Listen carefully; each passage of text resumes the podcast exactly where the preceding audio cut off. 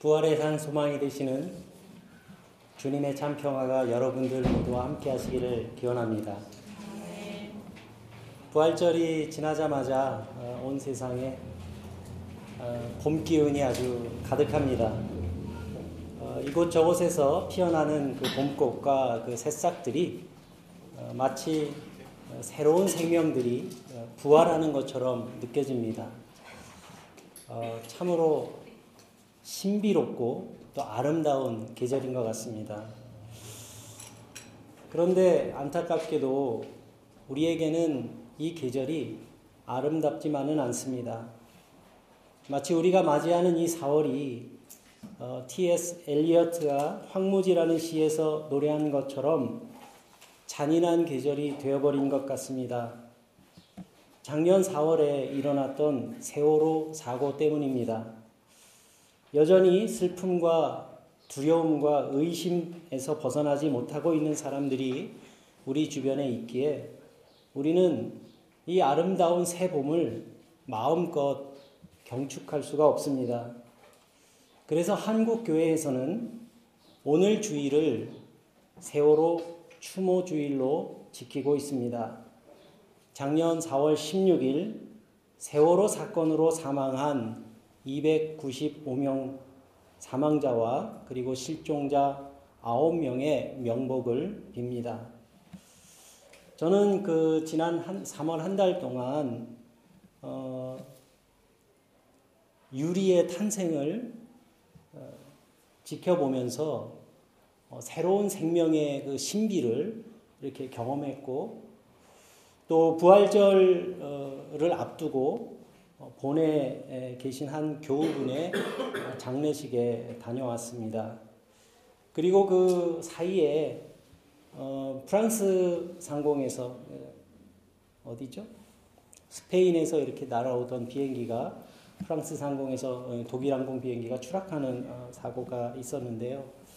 저는 이런 한 새, 새, 새로운 생명의 탄생과 또 죽음 사이에 일어났던 이런 어, 일들이 어, 한편의 그 인생을 이렇게 압축해 놓은 것 같은 그것을 경험하는 것 같은 느낌을 어, 가졌습니다. 그리고 비행기 사고가 일어난 후에 어, 그 일에 대처하는 이 독일 사람들의 모습을 어, 관심을 가지고 지켜봤습니다. 그리고 그 불행한 그 죽음 앞에서 어, 진지하게 애도하는 어, 그들의 모습을 볼 수 있었습니다.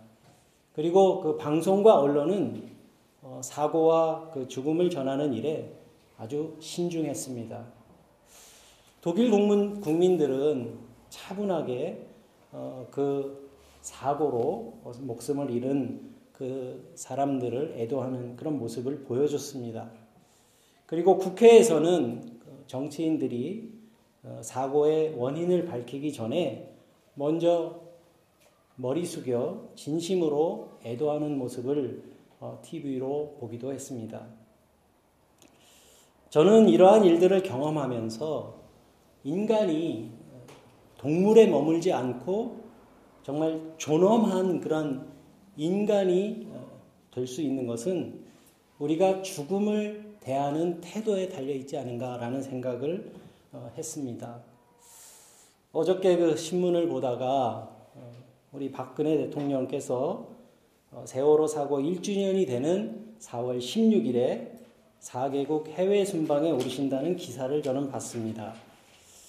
저는 이것이 이분이 죽음을 대하는 태도인가 하는 생각을 어, 하게 됐고 또 현직 대통령으로서 나라의 이러한 불행한 일을 대하는 이분의 마음가짐이라는 생각이 들었습니다. 저는 이분의 이러한 태도를 바라보면서 어, 분노보다는 부끄러움이 더 크게 제 마음속에 찾아왔습니다. 지금도 자식을 잃고 또 가족을 잃은 슬픔에서 벗어나지 못하고 있는 그 유가족들에게 부활하신 주님의 위로가 함께 하시기를 진심으로 기원합니다. 부활 신앙은 기독교 신앙의 중심입니다.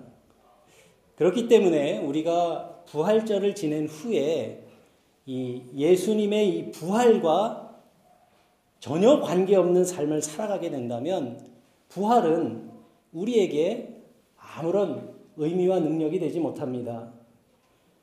그렇기 때문에 우리의 그 예수의 부활을 아는 지식이 부활의 부활의 예수님을 만나는 체험이 되어야 합니다.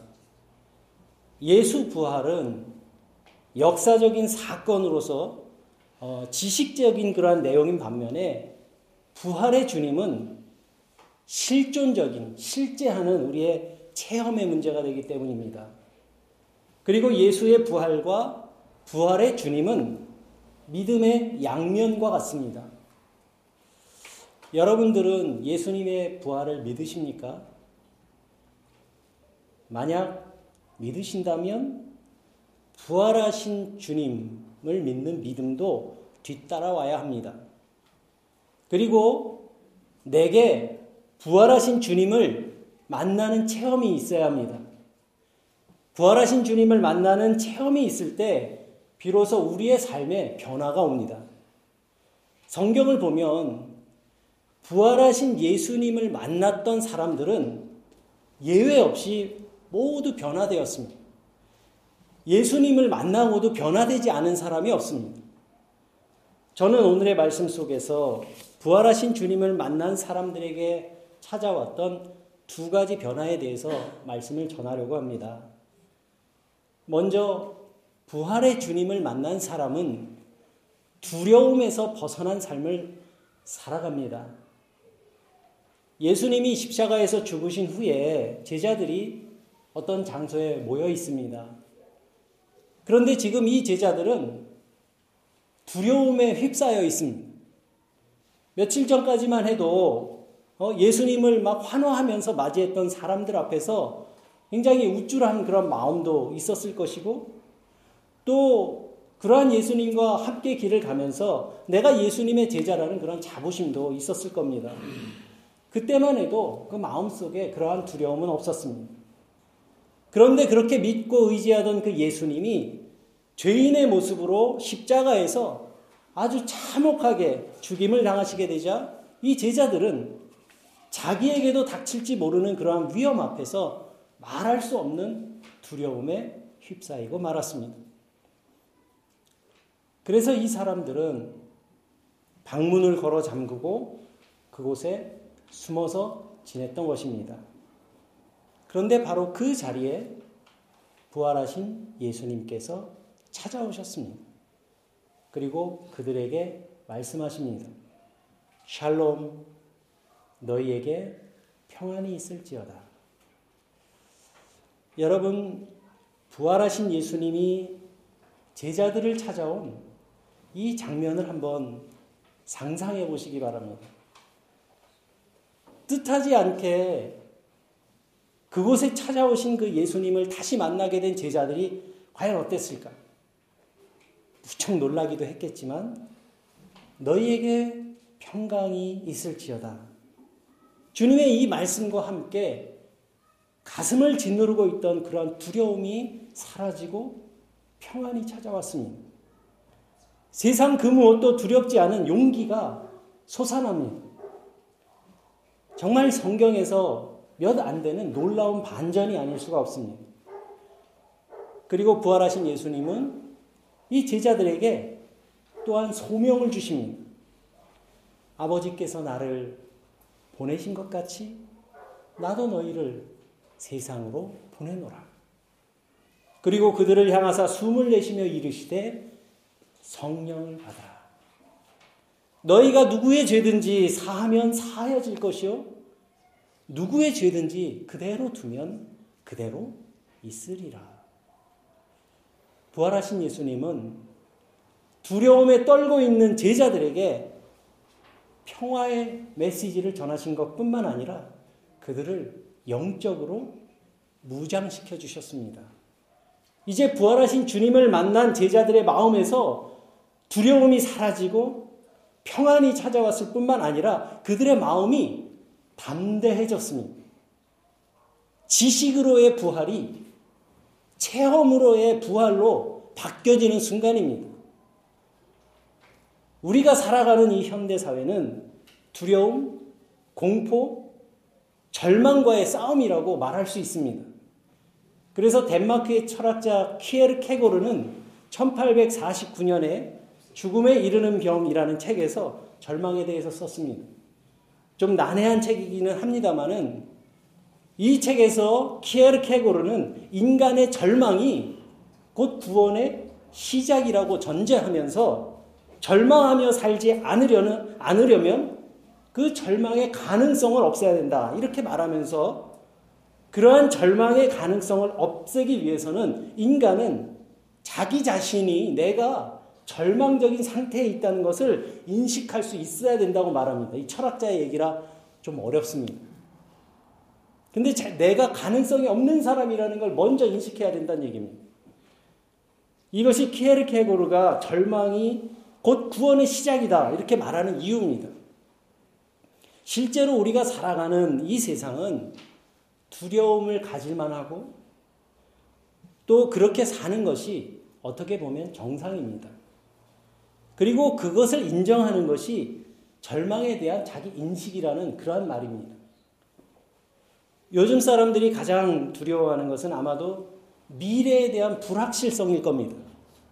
젊은이들은 장래의 문제로 두려워합니다. 옛날에는 어떤 직장에 취직을 해야 되나, 대기업에 가야 되나, 중소기업에 가야 되나, 이런, 이런 걱정을 했는데 요즘은 취직이나 할 수 있을까? 이런 걱정을 합니다. 그리고 걱정하다 보면 불안해지고 그런 불안한 마음들이 공포심에 사로잡힙니다. 그리고 3, 40대가 되면 그 치열한 경쟁에서 밀려나면 어떻게 하나? 또 은퇴를 앞둔 사람들은 이제 요즘은 사람이 수명이 길어져서 은퇴 후에도 한 20년 이상을 살게 될 텐데 그 긴 세월을 어떻게 사나 하는 그러한 두려움을 갖습니다. 또 요즘 암 같은 그런 병은 뭐 옛날에는 좀 연세가 있으신 분들에게 잘 나타나는 병이에요. 요즘은 뭐 젊은 사람들도 그냥 뭐 암이라고 다 어? 주변에 얼마나 많은지 모릅니다. 여러분들도 맨날 보시잖아요. 막 아무, 아무한테나 막, 막 나타나는 거예요. 이런 가지각색의 걱정을 하다 보면 나도 모르는 사이에 그 불안한 마음이 찾아옵니다. 그래서 그 두려움 속에 시달리는 사람들이 많고 그것이 곧 질병이 되기도 합니다. 어쩌면 우리는 모두 이러한 두려움 속에서 살아가고 있는 사람일지 모릅니다. 그렇지만 부활하시고 지금도 살아계신 그 주님과 동행하는 삶을 살아가는 사람이라면 모든 인생의 두려움을 우리의 삶에서 쫓아낼 수 있습니다. 마음의 평화를 회복할 수 있습니다. 불안이나 두려움을 극복하고 담대하게 현실과 직면할 수 있는 용기 있는 사람으로 살아갈 수 있습니다. 요한복음 11장 25절에서 예수님께서 말씀하셨습니다. 나는 부활이요 생명입니다.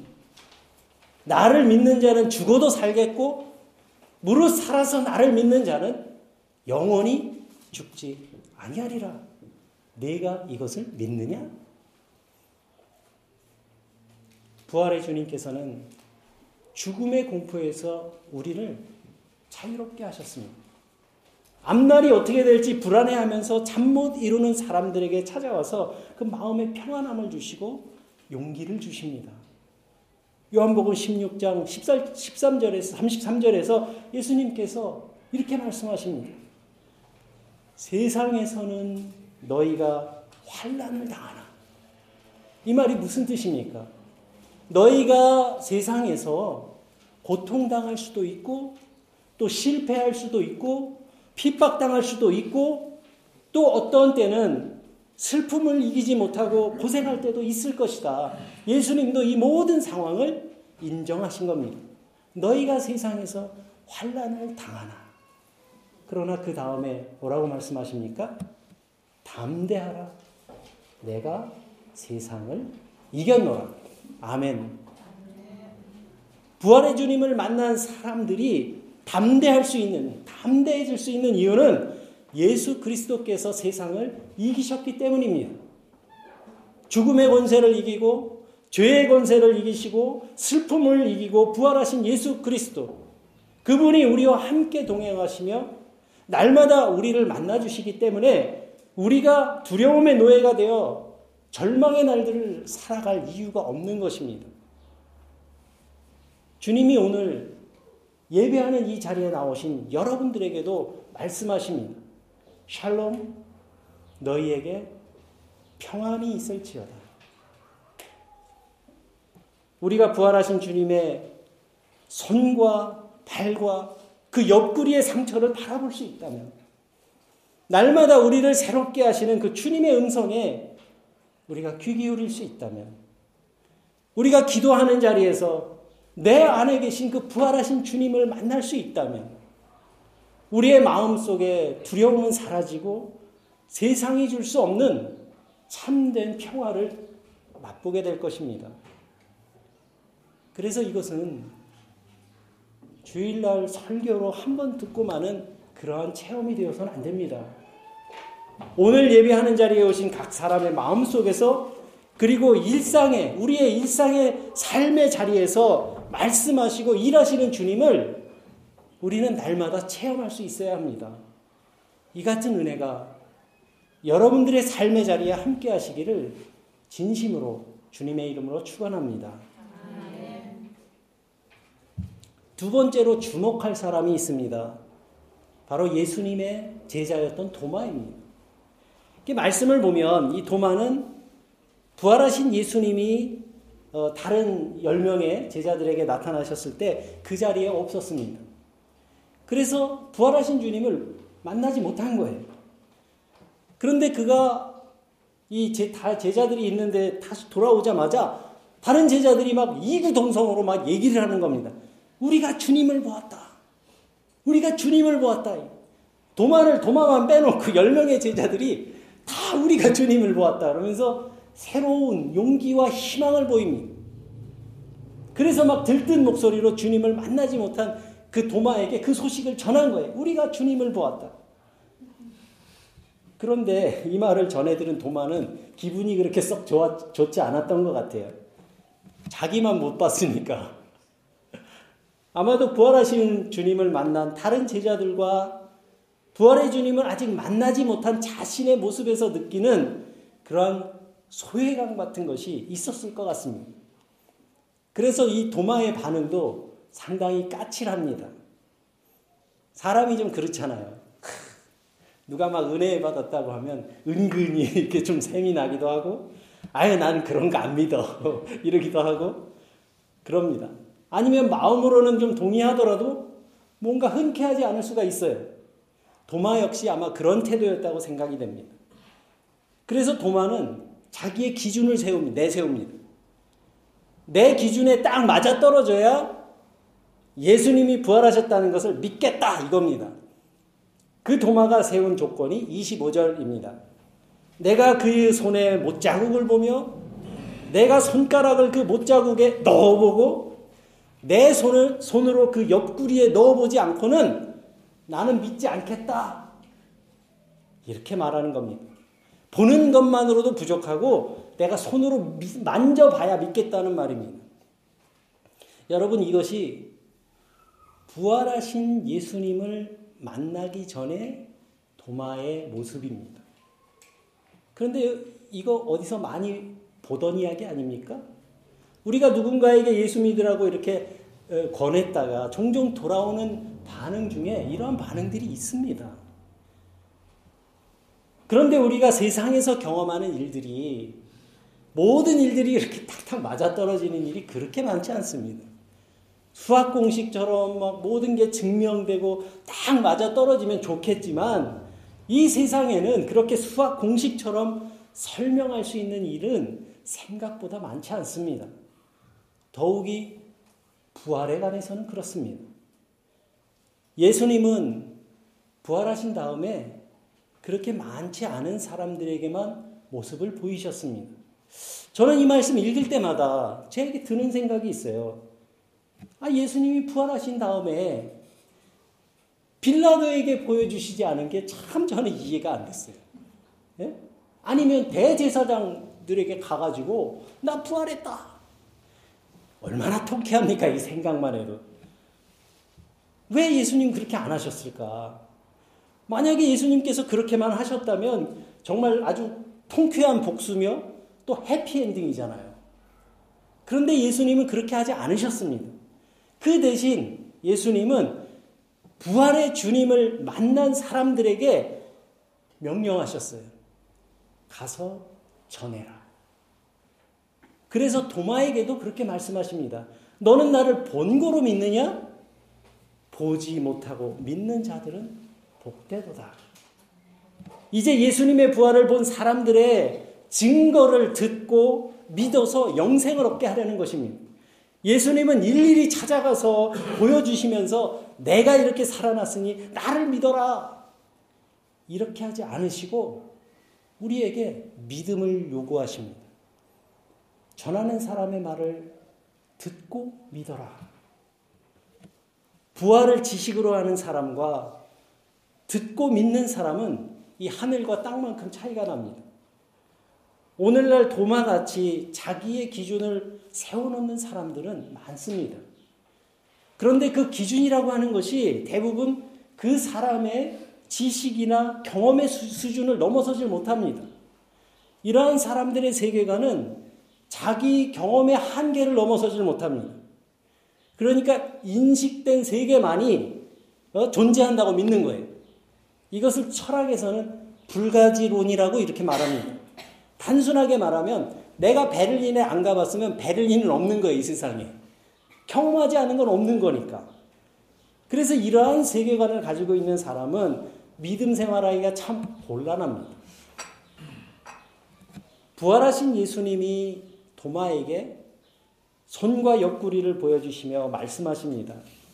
내 손가락을 내밀어 내 옆구리에 넣어보아라.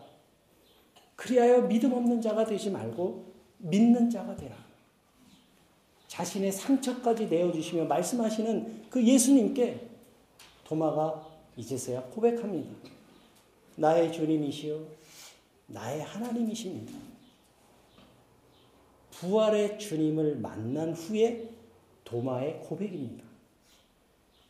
사랑하는 유로룩스 교우 여러분, 부활하신 주님을 만난 도마는 이제 믿음의 사람이 되었습니다.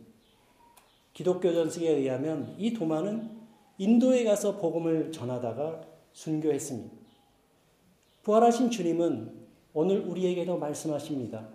믿음 없는 자가 되지 말고 믿는 자가 되어라. 이러한 주님의 말씀에 나의 주님, 나의 하나님, 이렇게 응답하시는 여러분들 되시기 바랍니다. 말씀에 응답할 때 우리의 삶에 변화가 옵니다. 마음에 가득한 의심의 구름이 거치고 확신의 찬성을 부르게 됩니다. 두려움에 사로잡혀 있는 그 인생이 소망의 용기를 얻게 됩니다. 불확실성 속에서 방황하던 사람이 분명한 인생의 목표를 발견하게 됩니다. 때때로 흔들릴 때도 있지만 그때마다 요동치 않도록 붙들어 주시는 그 주님의 은혜를 체험하게 됩니다. 그러한 은혜를 체험하게 되면 우리 영혼에 변화가 일어납니다. 세상이 줄 수 없는 참된 평화를 누리며 살게 됩니다. 우리가 살아가는 이 세상은 믿음을 가진 사람들의 세계입니다. 믿음이 없는 사람들에게는 온 세상이 죽음에 이르는 병으로 가득한 두려운 세상이지만 죽음을 이기고 부활하신 예수 그리스도를 믿는 믿음으로 사는 사람들에게는 소망의 세상입니다. 사랑하는 교우 여러분, 부활의 소식을 듣긴 들었어도 그 부활의 주님을 만나지 못했다면 그것은 불행한 일입니다. 우리는 나의 삶의 자리에서 부활하신 그 주님을 만나야 합니다. 엠마오로 가는 두 제자에게 나타나셔서 말씀하실 때에 그들의 마음이 뜨거워지는 체험을 했던 것처럼 주님의 말씀이 내 마음을 뜨겁게 하는 체험이 우리에게도 있어야 합니다. 여러분들에게 그러한 은혜가 있기를 바랍니다. 우리가 부르심을 받은 이유는 그 예수님을 닮아가기 위한 거예요. 우리가 닮으려고 하는 것은 주님의 외모가 아닙니다. 주님의 마음입니다. 이 땅의 낮은 곳을 향하신 그 끝없는 주님의 사랑을 우리가 닮아가려는 것입니다. 기뻐하는 사람들과 함께 기뻐할 수 있고 슬퍼하는 사람들과 함께 슬퍼하는 그 주님의 긍휼하심을 우리는 닮아가는 것입니다. 오늘의 말씀을 마치며 다시 한번 1년 전 세월호 사고로 희생된 304명의 소중한 생명을 추모하며 진심으로 그, 그분들의 명복을 빕니다.